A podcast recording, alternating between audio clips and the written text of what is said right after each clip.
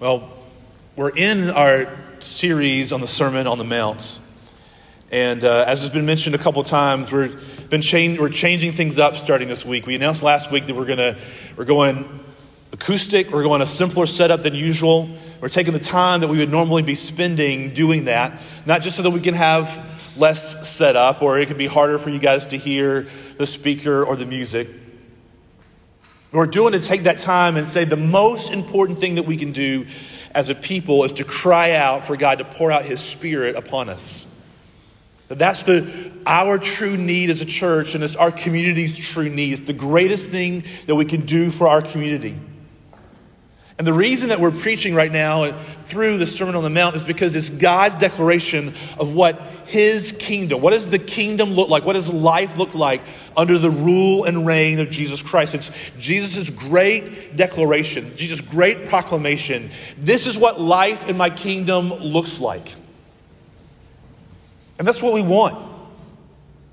That's really what we're praying for in this season. We're praying for God, let your kingdom come. That's why he taught us to pray that in, the, in his prayer. How, hallowed be your name. O Father in heaven, hallowed be thy name. Let your kingdom come. Let your will be done on earth as it is in heaven. Life in Jesus' kingdom is life that is full. It is a life of joy. It is true life, abundant life. It is eternal life. It is the longing of every single person's soul. Every, every deep desire that you have is truly a desire to experience joy that is ingrained in the DNA of your being to live life under the rule and reign of God alone, to live life in His kingdom, to know that fullness of life, to know the fellowship of God, to live, to know Him, to know Him. And empowered by that, to live a life of deep, personal, meaningful, authentic relationships with the people around us. Now, the, the text that we're in, this part of the sermon this morning, uh, may, doesn't at first strike us like that. And it, and it may hit at a tender place for a number of us in this room. And it, frankly, is supposed to. But I open talking about the kingdom and saying that life under the, in the kingdom of Christ is a life of full of joy. It is life abundantly because I think all of us who are believers, I know all of us who are believers would buy into that. Yes, life in the kingdom of God is life abundantly and full of joy. Let your kingdom come. Let your will be done. But in the process of us aligning with the kingdom of God, it strikes us that we, by ourselves, left to ourselves, because of the fall, we are going the opposite way of the kingdom. And it can be painful for a moment when God's word comes and pierces our soul and shows us who we really are and how far away we are from his kingdom oftentimes. But I hope you guys will trust, not trust me, but trust God that life in his kingdom is that kind of life. And if you stick with, not with me, but if you stick with God and stick with what I think where the Spirit is going to lead us this morning, I think we'll see the beauty that's found there. Let's look at the text again.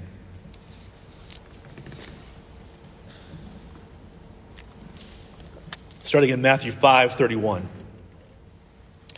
It was also said, Whoever divorces his wife, let him give her a certificate of divorce.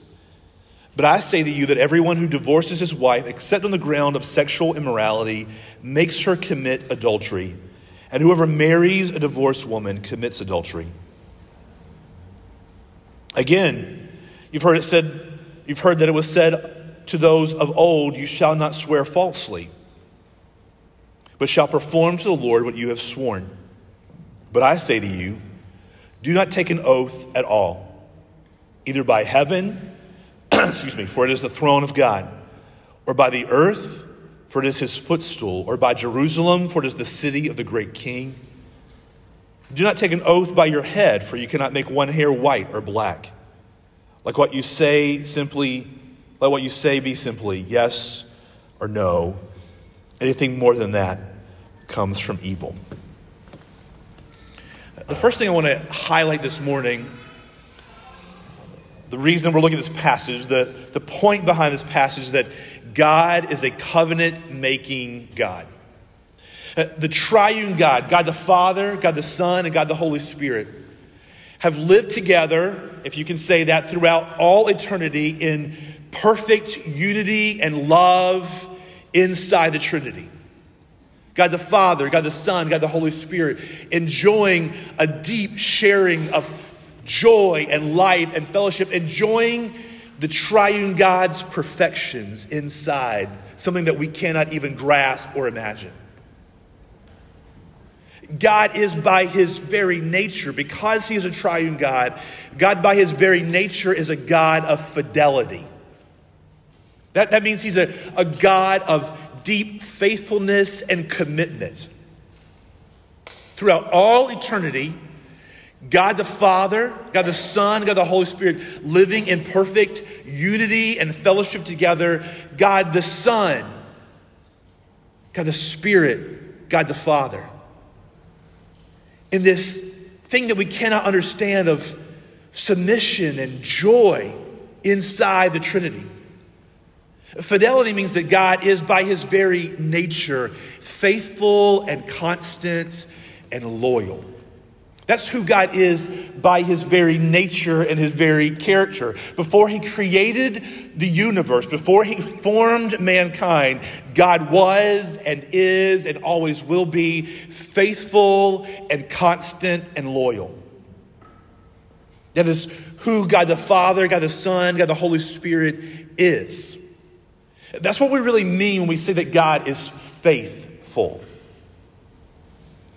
I used to, when I was younger, have a problem. Why, why do we sing and thank God for his faithfulness? It just seemed kind of self centered. The way I heard it, like, thank you, God, for being faithful to me. But that's not what the faithfulness of God means. The faithfulness of God means that in his very nature, in his character, he is constant, he is faithful, he is loyal. It, it means that God is steadfast and he is trustworthy and he is unswerving. That's who God is. I, I married Megan 20 some odd years ago, and in some ways, I'm the same guy that she married, and yet in other ways, I'm not the same guy she married.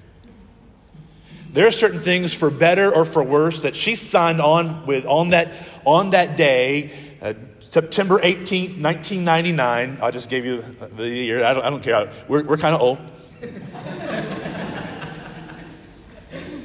there's certain things that she signed on to on that day that, that have played out, and there's certain things that, that she signed on for that she wasn't even aware of. Certain ways that I would change, certain things that we would go through, because human beings are by nature changing. We shift, we grow, we digress, we mess up. But God alone is constant and unswerving. He is loyal and steadfast and trustworthy alone. And the way that God interacts with humanity is always in line of his fidelity and his faithfulness. God always interacts with humanity in fidelity and in faithfulness to, uh, to himself and in everything that he has promised us.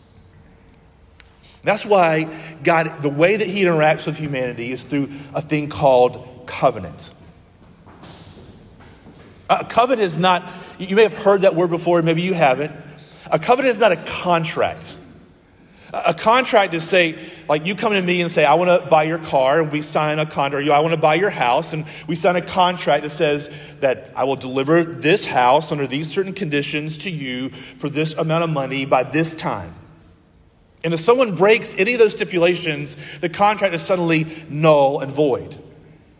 But a, co- a covenant shows the nature and character of God because the covenant, he says, this is who I am, and this is who I've created you to be. I'm putting certain stipulations, certain obligations that we have to each other because we are going to be in relationship with each other. A contract is about a transaction, but a covenant is about a relationship. And God, from the very beginning, from Adam all the way through, from the garden all the way through, He has dealt with us according to His faithfulness in a covenant relationship where God binds Himself to us as humanity. He said, Adam, He said, I've made you in my image. I have given you the perfect partner. You are bone of each other's bone and flesh of each other's flesh. I've made you in my image and I've given you a great job to do. Go and fill the earth, subdue the earth, make culture, create and understand science, write books and poetry, discover music, build buildings, make cities, build creation, go subdue and fill the earth. He said, But this one thing don't do, though. This one obligation I give you follow after me. And the way you follow after me, all these ways that are positive, but this one thing don't eat of the fruit of this one tree. If you do, there'll be death. But if you don't, there'll be life. God's nature and his righteousness shown to us in creation, in this covenant relationship with man from the beginning all the way through till now. God made a covenant with the people of Israel. He says, I will be your God, and you'll be my people. Here's my law keep my law, follow after me, stay close to me because this is these are my ways, are the ways this is what it looks like to live life in my kingdom. Live life in my kingdom and you will have fullness of life, but if you don't, it will not go well for you. You will have death and you'll have cursing. God has made us from the very beginning. He made us to be covenant keepers. God relates to us in a covenant and an obligation of a relationship and he created in the very beginning man and woman in a covenant relationship with each other. Bone of my bone, flesh of my flesh. In a unity before God. In a covenant relationship to each other. That is made. Why, why would God even create that? Well, it is made to showcase upon creation and in mankind what it means for God to be in covenant relationship with us. That's what Paul tells us. That The covenant relationship of a man and a woman in the bond, in the, in the bond, the covenant bond of marriage is made to reflect, to be a shadow of God's covenant commitment to us as his people. But we, though God is a covenant making God, we are chronic covenant breakers. Ever since the fall, where God made this covenant with mankind,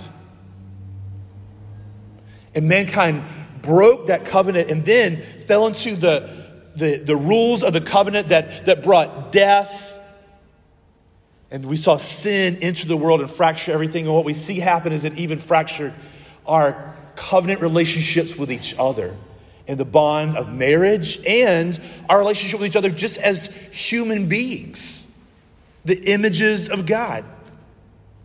God established marriage in the beginning to be a covenant. A husband and wife were one flesh, and they were to be, because they were in a covenant relationship, they're to be committed to each other for each other's common good at the deepest level. That's the picture of covenant love. Anytime you see in Scripture the, the term covenant love or steadfast love, what that means is it's a picture of God's unbreakable, steadfast, bonded love to us as human beings, as his people. And we were made in our marriages to reflect that deep kind of bond for each other's common good, steadfast love to each other at the deepest level. But just as the fall broke that communion with, with God and us, it also broke into and brought into our marriages distrust and dysfunction. It brought unfaithfulness into our marriages. Because God alone is faithful and loyal and steadfast and trustworthy and unswerving. And when we are separated from Him, we lack any ability to be trustworthy or faithful in our own marriage covenants. And can you see just how egregious and tragic that really is? Why Jesus is talking about divorce? He's saying in our when we break the bonds, the covenant bonds of marriage, we destroy the sacred, sacred image of God's covenant faithfulness to us. And that's why it, it's so hurtful and so tender for so long when we're, someone is wronged in a marriage covenant. Why does it hurt so bad? Why does it hit such a tender spot? Why does it take so long to heal? Because it's not just a contract. It's a covenant.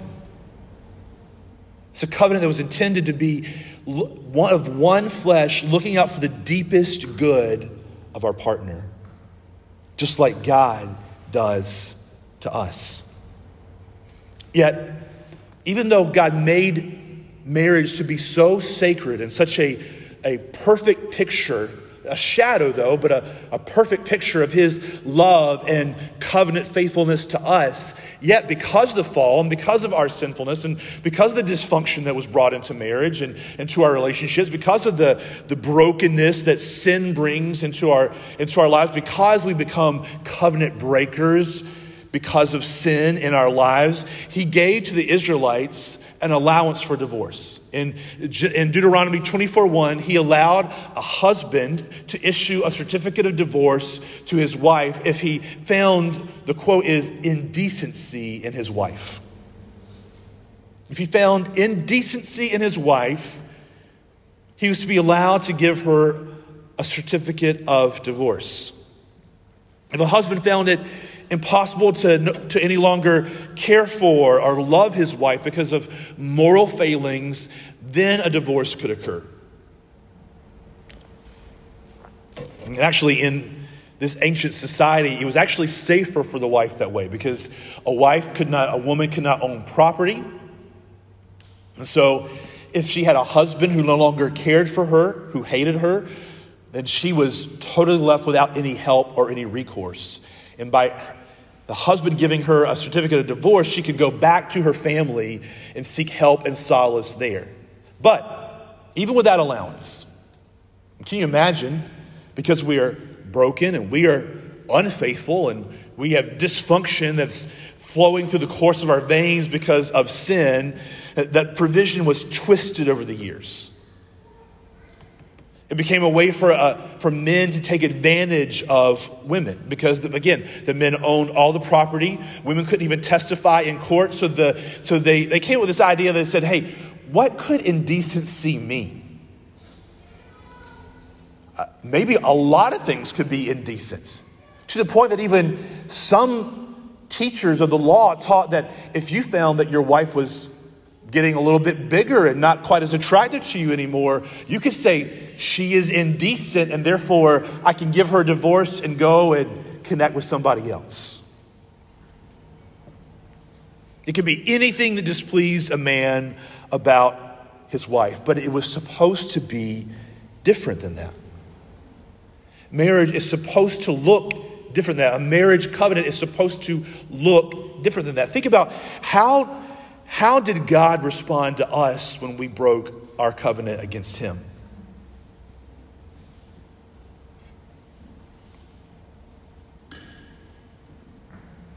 In Matthew 19, Jesus said that we miss the point when we debate about exactly when divorce is allowable. Is it, when the, one of us cheats? Is it when one of us looks at porn? Is it one of us do these things? He, he says that when we look at the law in order to find out when divorce is exactly allowable. We are, we, we are trying to find loopholes rather than looking at people because covenant is about relationship. The heart of a covenant is relationship, not rules. And there are obligations in that covenant, but it's because it is relational and not just transactional. We're not only covenant breakers in our marriage relationships, which is the, the, the, nearest, dearest shadow of the covenant relationship that God is supposed to have to us as mankind, but we are covenant breakers, Jesus says, in all of our relationships. Again, you've heard it it was said to those of old, you shall not swear falsely. You shall perform to the Lord what you have sworn. There was an instruction in the law that said that you know, if, as, as soon as you swear to or bring in the name of God or swear to or promise something or vow something to God, make an oath to God, all of a sudden you are bound to fulfill that oath. It doesn't matter what it was that you bound yourself to. And so, again, dysfunction, distrust, disloyalty, that's built, that's flowing through our veins because of the fall. When we wanted to get somebody to, when somebody wanted to get somebody to, to believe what they would say, you would swear to something greater than yourself. You heard somebody say, I, I swear on my mother, on my mother's grave. I swear on something, something precious.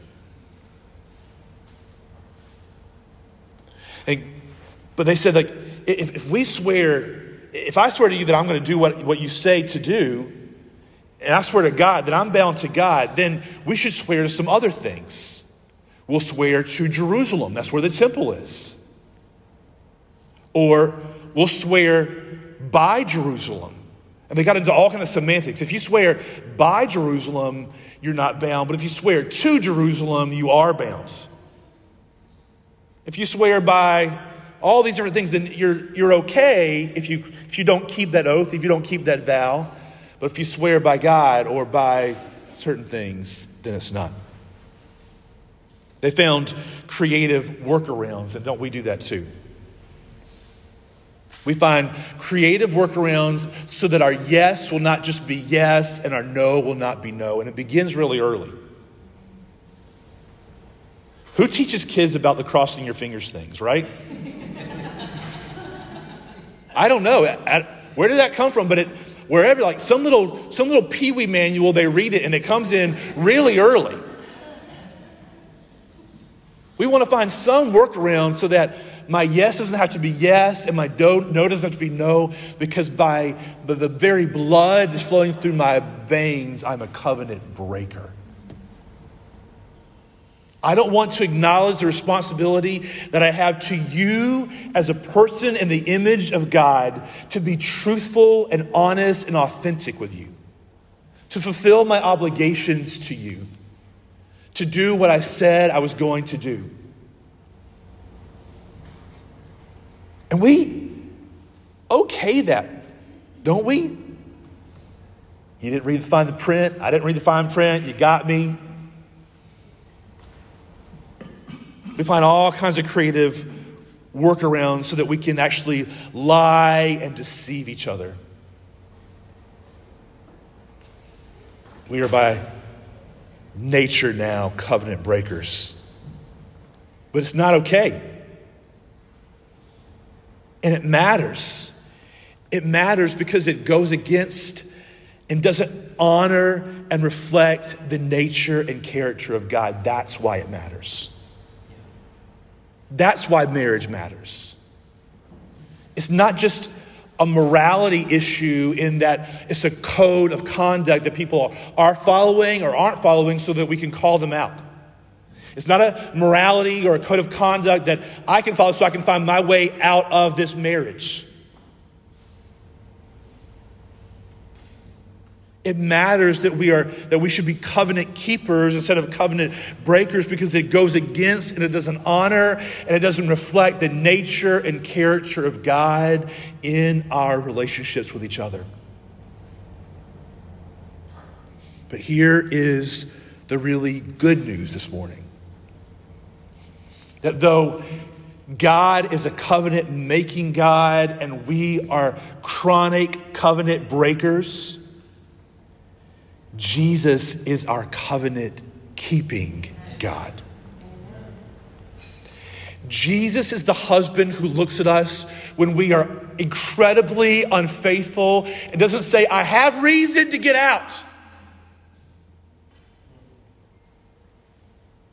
He says, No, there are obligations that you have to me, and you have broken those, and you deserve death, and you deserve separation, and you deserve to be cursed. But I will step in and I will take that curse. I will step in and I will take the negative obligations of that covenant. I will come in and I will take that death. I want, I'm going to use this word in church, I want the whore for my wife, is what Jesus is saying. And that's you and me. We are chronic covenant breakers. Some of us in this room, we have actually broken the covenant of marriage. And we're sitting here looking at this and going, well, where does this place me? What places you in the same place? It places all of humanity who are covenant breakers.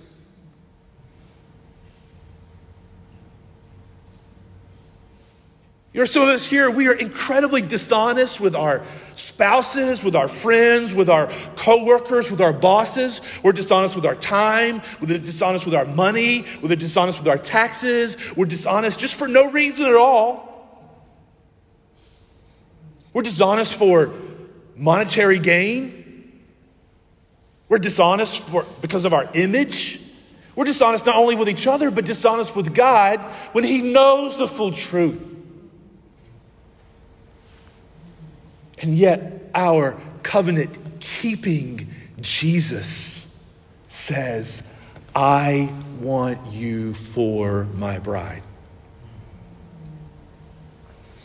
And that's where the picture of marriage gets so beautiful. That the covenant breaker is not just accepted or their failings are just overlooked by the covenant keeper but their failings are taken by the covenant keeper. Because here's the truth our covenant breaking isn't allowable, but it is forgivable.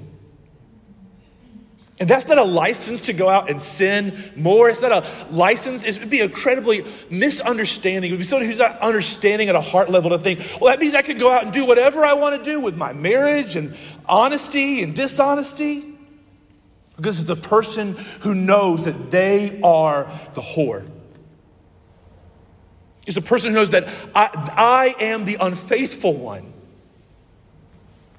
It's the person who knows that I had trampled underneath the, every vow and oath and obligation that I had to my Creator and to my true husband, God the Father. And yet, Jesus Christ the second one of the Godhead, the one who has been in that fidelity with God the Father and God the Spirit throughout all of eternity, he stepped in and he took my place. He took my curse. Think of how that would change your heart if you truly get that.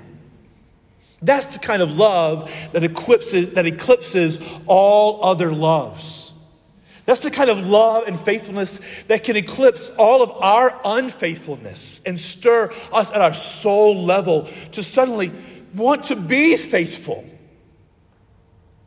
Even though at one part of our mind we're saying, God, I'm still prone to wander. Lord, I feel it. I'm prone to wander from you. I'm prone to wander from my marriage covenant. I'm prone to wander in my relationships with other people. I am prone to wander. Yet, Lord, I, from my soul, I want, I want to be faithful. Make your faithfulness to me, your faithfulness through me to the people that I'm in relationship with. We have a God who's a covenant making God. And we are chronic covenant breakers. We trample underfoot that which is sacred and holy while we try to find loopholes around. But yet, God in Christ is our covenant keeping God. And is our only hope to be changed to be a people who look like that.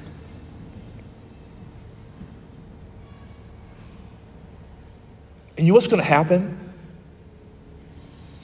The consummation of all things, the ending of this world as we know it, is described as a wedding feast. When the bride of Christ is presented, not as dirty and ragged, but as spotless, without blemish, clothed in a white robe, and presented to the Son.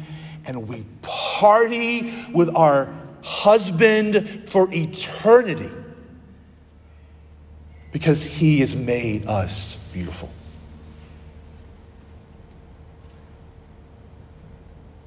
And we don't celebrate the picture of us standing there before him that we see is not of us celebrating, look, see, I didn't mess up my marriage covenant technically one time.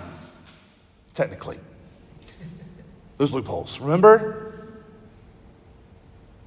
No, we say, we take any crown that happens to be standing on her head and we throw it at the feet of the one who is worthy of all praise and honor and glory because any crown that's there is there because he put it there.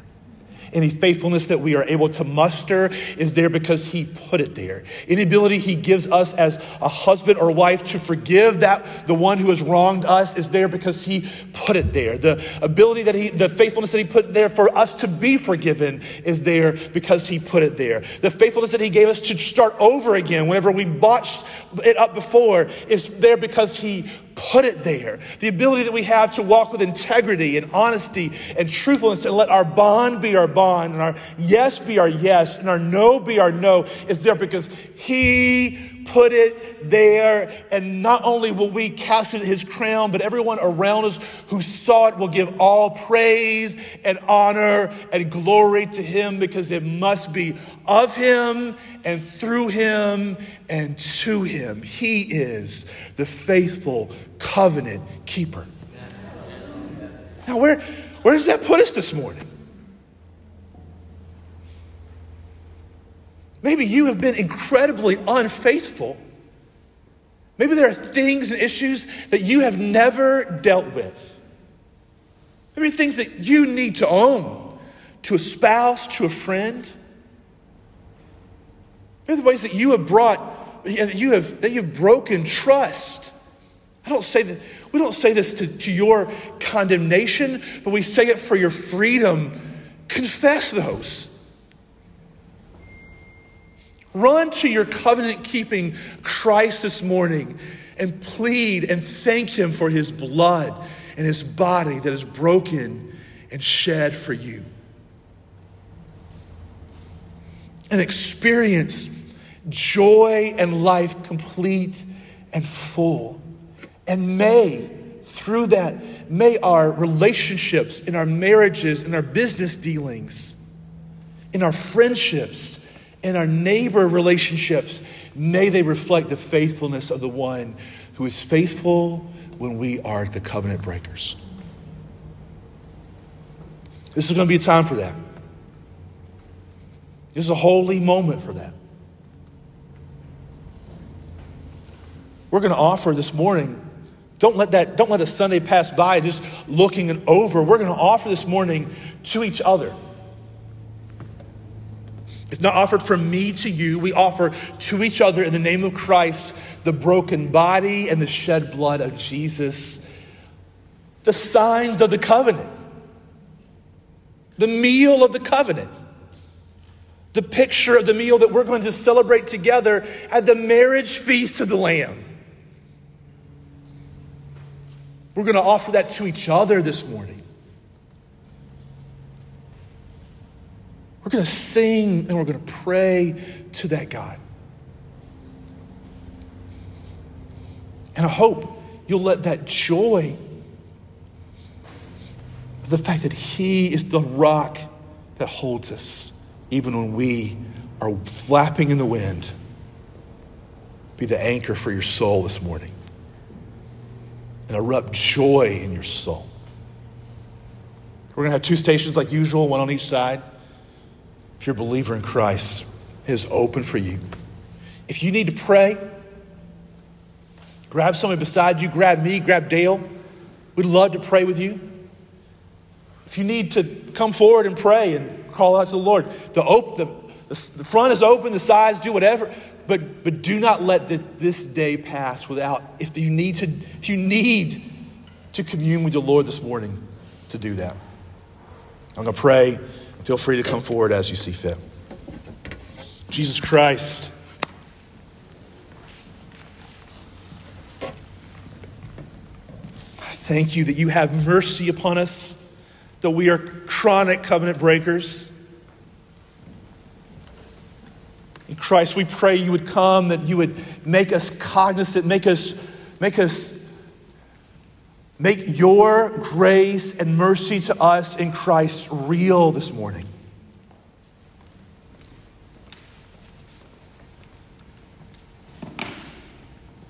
God, make us to be covenant keepers. But Lord, we pray you would do so not by our effort, but by yours. It's not by might, nor by power, but by my spirit, says the Lord. We thank you that our salvation is held firm by the work of Christ. We thank you for the conviction of your word and the fellowship of your Holy Spirit. Help us not to grieve him this morning. And help us to experience the joy of our salvation. For you are all in all. It's in the beautiful and the glorious and the holy and the compassionate name of Jesus Christ we pray. Amen.